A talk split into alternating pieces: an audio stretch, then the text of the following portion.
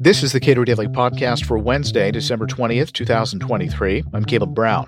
President Biden doesn't like high drug prices, so he wants to assert on behalf of the feds the power to give more than one company the ability to produce on patent drugs. But what would the actual impacts of that be? And aren't there better ways to address the very real issue of expensive prescription drugs? Cato's Peter Van Doren and Michael Cannon discuss the issue. What is Joe Biden upset about with respect to the pricing of drugs that are produced in the United States. The president is responding to a widespread concern that drug prices are excessive in the United States. They are excessive when you compare them to drug prices in other countries, or they're, they're high when you compare them to drug prices in other countries. And they are high when you compare them to drug prices not too long ago. You will often see dramatic increases in the prices of drugs that are not just new drugs that are still under patent, but drugs that have been on the market for a while will suddenly see large spikes in in price.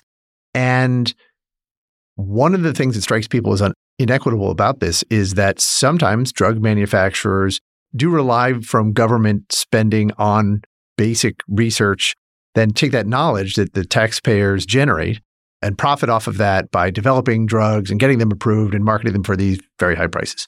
So President Biden is tapping into something that I think is very real, that moves a lot of voters, and something that does require some attention. Uh, Peter, what does it cost to get drugs to market? We presumably we have lots of drugs that never get to market because they're the the market was either small or the research didn't pan out, didn't go the way that the developers wanted it to. But as, assuming all those costs, what does it cost to get a a useful drug to market. Recent articles in the literature suggest the cost of drugs, taking into account all the drugs that don't ever get to market, is somewhere between 1.5 and 2 billion dollars per approved drug. Only 12% of the drugs that have done the science and then they enter clinical trials for testing on humans, only 12% of those drugs ever see the market. So, drug prices, you're paying for a lot of research and development that has not panned out. And we can talk about the two parts of R&D. Mike and I can talk about that, which is the science part versus the clinical trial part. And we might want to differentiate. Libertarians have different views about those two phases of R&D. And, and for purposes of discussion, the, the rough estimate is that the science part of research and development is about a third of costs and the clinical trial portion is two thirds of costs. We have drug patents that protect companies' profits. And, you know, in light of what Peter just said, you might say, you might understand that totally and just say, hey, look, they're spending all this money up front to get this drug approved. They need time to recoup that massive amount of spending uh, for a promising drug and probably four or five promising drugs four of which didn't make it, and this one did. So, what is wrong with that system? The patent system doesn't just protect drug makers' profits, it creates the drug makers' profits. If it costs $2 billion to do all of the research and all of the development, to go through all the regulatory hoops that you need to go through to get a drug to market, that means that that first pill costs $2 billion. But you know what? That second pill probably costs a dollar. And nobody wants to pay for the first pill. Everybody only wants to pay for the second pill. And if you didn't have a patent system in place or something like it, then nobody would pay for the first pill. They would only want to pay for the second pill. And so you wouldn't get a lot of those first pills.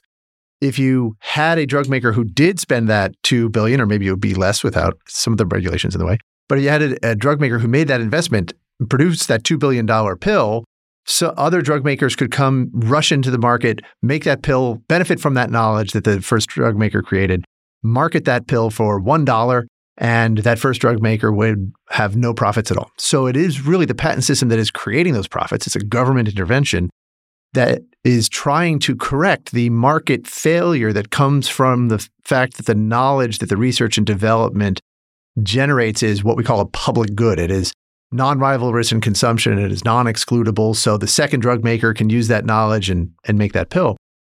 And what the economic literature suggests is that when it comes to pharmaceuticals, at least, the patent system does increase social welfare. It does generate uh, a lot of new knowledge that is worth the costs of the higher prices that we end up paying for drugs as a result.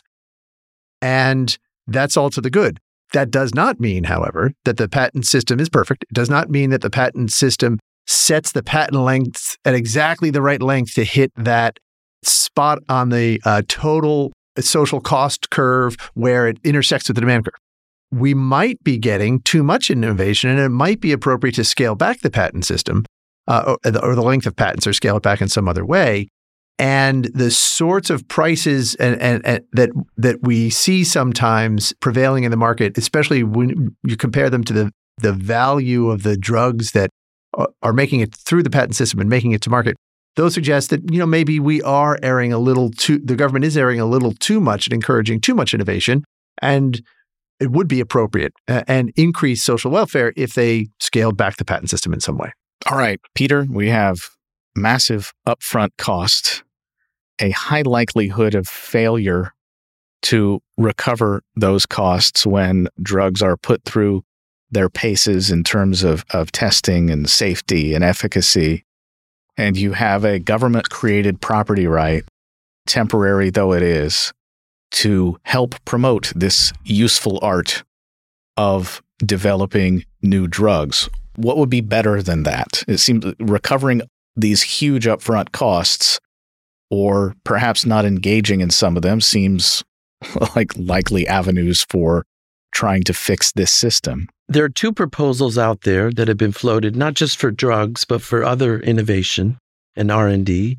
One is something called prizes, right? The government announces if you are the first to invent and then fill in the blank a drug that does fill in the blank, you win fill in the blank, right? We, we, so you have to fill in all those blanks. And then, in effect, the government through taxes funds the prizes. And then the likelihood is that the knowledge, the, the winner gets the prize.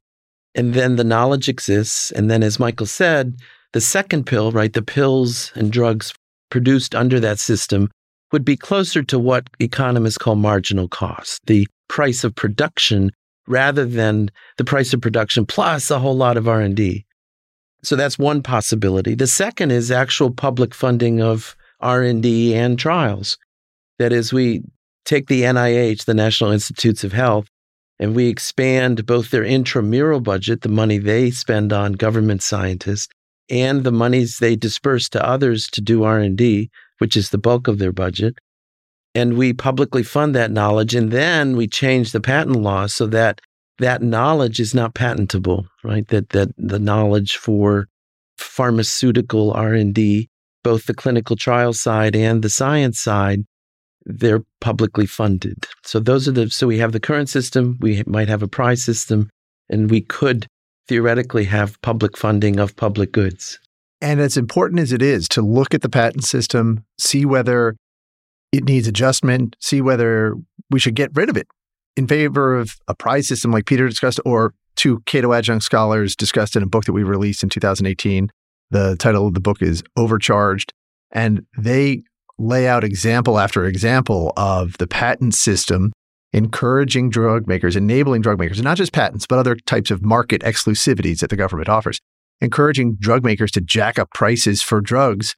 For example, when Martin Shkreli Uh, increased the price of Daraprim from $13.50 a pill to $750 per pill. We saw similar price increases with EpiPens and we've seen them with insulin and, and other drugs. Those are all so it, it's important to look at those and decide and, and try to figure out how we should adjust and wh- whether we should keep the patent system. Those are all valid debates we should be having. But the patent system is not the only thing that the government does to increase drug prices. And there are much worthier targets for the president and Congress if they want to restrain drug prices. And the number one target, I think, is how insensitive the government has made consumers to prices for their medications. By encouraging excessive health insurance through the tax code, through government programs, and other mechanisms, the government makes consumers not care nearly as much about prices as they would if they were the ones controlling the money and they got to see the savings from shopping around. And you can see this in one study that my colleague Jeff Singer and I did called Drug Reformation. We present data about what happened to the prices of hormones and oral contraceptives after Obamacare mandated 100% coverage for all FDA approved contraceptives. Prices for hormones and oral contraceptives had been falling in real terms until the government mandated 100% coverage. And then from May of 2013 until 2019, the prices not only stopped falling relative to inflation, but began to rise so rapidly they outpaced the prices for other prescription drugs and they doubled over that six year period because the drug makers knew their customers didn't care about price anymore and the insurance companies are not very good price negotiators. And we see this happening in all sorts of areas of healthcare, but all with all sorts of pharmaceuticals.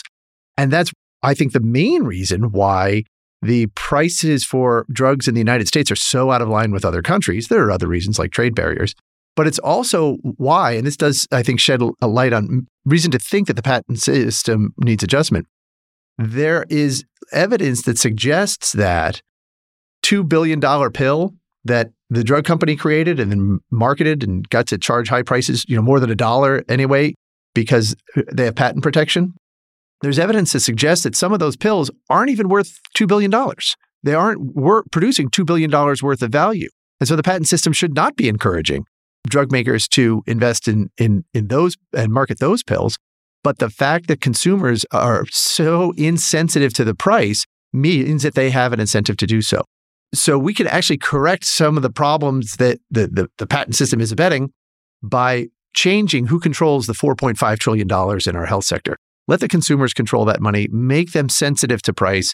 They will demand lower prices for pharmaceuticals, and that will solve most of the problem that President Biden is trying to solve. And I want to talk about what President Biden is trying to do. But Peter, you know, you you laid out the costs of developing a new successful marketable drug, two thirds of which you said was the clinical pri- trial process that takes many years to get through.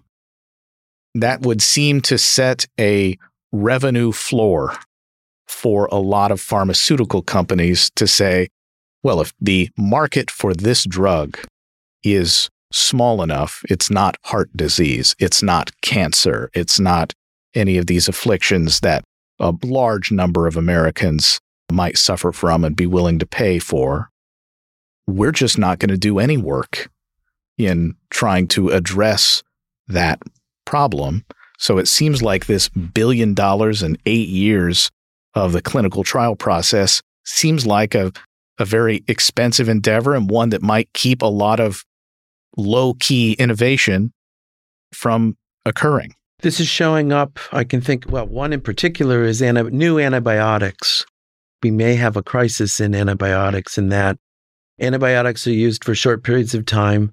Uh, the the model that Caleb described is correct, and thus the the drug R and D world is now skewed towards finding things that older people need for a long period of time that will be funded by Medicare Part D.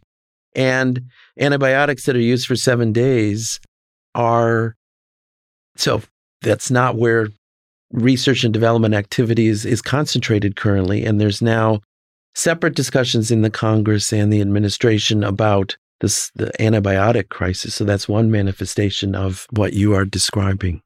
The problem you've identified there, Caleb, is a very real one that affects a lot of small patient populations. If it costs $2 billion to get a drug through the FDA's approval process, then if that a pharmaceutical company is, is going to have very little incentive to invest in the R&D and the uh, regulatory compliance costs in order to help small patient population. Congress is aware of that. They responded to it by creating the Orphan Drug Act, which offers additional market exclusivities if a drug meets certain criteria that it would help a small patient population. And that is, you know, another use of basically the patent system. And it's one way to address that problem. Another way to address that problem is to stop making it so costly to get through the FDA's approval process so that it doesn't cost $2 billion. Maybe it costs $1 billion. Maybe you let people decide how much testing they will demand before, before they will use a pill, how much let them decide for themselves the trade off between the potential gains of a new medication and the risks from not having more information about its safety and efficacy profile. The FDA doesn't let people make that decision for themselves. The FDA says, we have a $2 billion process. You have to go through that. You have no other choice. You can come beg us to get around that process, but we're probably not going to, not going to let you. So Congress is trying to address that problem in one way, but it is an approach that does fuel high drug prices. And there are other ways of doing it, and I think better ways. So Joe Biden wants to, in his words, march in and compel lower prices for drugs that some agency or some body has determined are just too high. It's an interesting question about whether he's marching in or whether he's compelling lower prices in this case. I think that he has argued for price controls uh, on prescription drugs uh, outside of this context. In this case, I believe what he's doing is having the government sort of march out a little bit. The government creates the patent system, says we are going to block everyone, all other entrants from the market in, in order to let you recoup your your investment in R and D. Uh, but what President Biden is proposing is to block fewer people from competing with you and to license your patent to someone else so that there can be a competitor, which you can see why we might want to call it marching in because it makes it sound like we're taking action here and we're being an activist government. But really, it would require it would uh, involve fewer restraints on market actors' ability to enter the market and compete with the patent holder. And so, if I'm a rational pharma company that makes big bets on what drugs to develop, what drugs not to develop, what drugs to send through the trial process, what drugs not to do that, it makes that bet less sure. Is that right? It definitely does because you don't know what the authority who decides on what, what whether prices are excessive or not is going to think about the prices that you're setting for your drug. And and this is this is something that you know I think it's important to keep in mind when we're talking about the, the patent system and drug pricing is if it costs two billion dollars to bring that pill to market, there's this sort of idea out there that drug makers set the prices for their drugs so they'll hit that $2 billion target. That's not how they do it at all. They set their prices at whatever they think will maximize their revenue. And if that's a very high price, they will set it as high as they think they can get away with without ending up on the front page of the newspaper causing a scandal because the price is so excessive. And so that's what they're thinking. And now, under President Biden's proposal, they wouldn't have to just worry about, okay, what are the newspapers going to say? They'd have to worry about what is this government agency going to say? And if they end up setting it higher than this government agency likes, then the consequences are much worse than if it ends up on the front pages of the newspaper. So if the president and Congress implemented this proposal, that that would make them very nervous, which I think which is why I think the first thing that the drug companies did when President Biden made this announcement, where they sent out all of their lobbyists in force to Capitol Hill and say this is a terrible idea and you can't do this. We have some experience with this in the early AIDS drug era. There were a similar discussion about NIH R&D and the government paid for this and then taxpayers are being charged twice. There was authority granted to restrain the price of AIDS drugs in the 80s and, and early 90s. And this was quietly dropped in 1995 because the, the Secretary of HHS had concluded that it didn't work. But we're forgetting all that. So, this, Michael's right, this game of we want you to do all this and we want to be the best at R&D in the world and we're risk averse so we don't wa- want to allow things on the market where things might go south and that all adds up to a big bill and now we're trying to figure out somebody to pay for it and no one notices right i mean and so it's um, difficult. And so Biden's under pressure. I mean, there's politics going on here, which is Elizabeth Warren, right? This is a Warren Bernie Sanders proposal. And Biden's worried about young people and the left of the party not voting in 2024. So some of that I think is going on. It's not clear to me he actually, in his soul, wants this to happen. He's a, a centrist, a more centrist Joe Biden from Scranton kind of Democrat. So if he were here and we were interviewing him, I'd, no one was listening, he might say he's not really for what he just proposed. I just want to bring up one other thing, but Michael's talked about the pill. We, we need to talk, I think, about pills versus biologics. The, a lot of the increased prices are for drugs that aren't what we call small molecules. They're not chemicals, they are proteins. They are, uh, or these mRNA virus uh, vaccines like for COVID. These things are, they're much more complicated and thus creating competition for them, which we now have under the current laws after patents expire, even though, as Michael said, the games about that go on. The, the ability to, as we go to more biologics and fewer small molecules, the difficulties that Michael and I have been talking about today, I think are only going to get worse because the drugs are more expensive and it's much more difficult to introduce generic biologics to, to increase competition on that front. Even the libertarian scholars that have written in my magazine, Regulation, they've cautioned us to worry about as we go more and more into biologics, the puzzles about competition grow. Peter Van Doren is editor of Regulation Magazine. Michael Cannon directs health policy studies at the Cato Institute. Subscribe to and rate the Cato Daily Podcast anywhere you please. And thank you for listening.